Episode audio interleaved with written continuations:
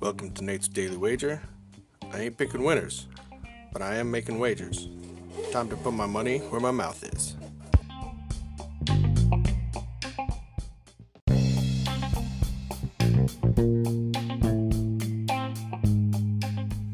This is Nate's Wager for October 25th, 2021. And nice win yesterday. As expected, Aaron Rodgers took care of business. And, uh, well, I'm not sure what's going on with Cousin. Let's just, uh, as they say, call him mint jelly because he's on the lamb. So, let's uh, look at some more football tonight. And uh, this is, I mean, we got the Aints taking on the Seahawks with Geno Smith, who, as I said, I didn't even realize was in the league.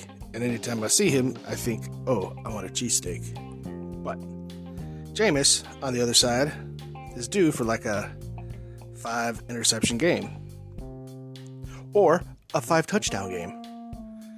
But I don't think Geno Smith is going to like blow anybody out. But Jameis certainly can. So I'm just going to play the percentages here.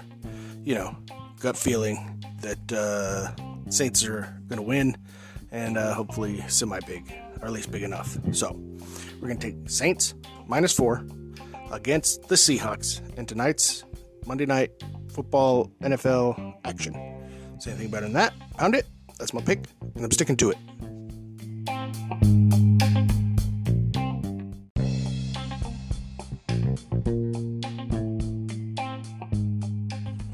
Please remember to rate, review, subscribe in your favorite podcast application. Tell me how much I suck or how much money I'm making you.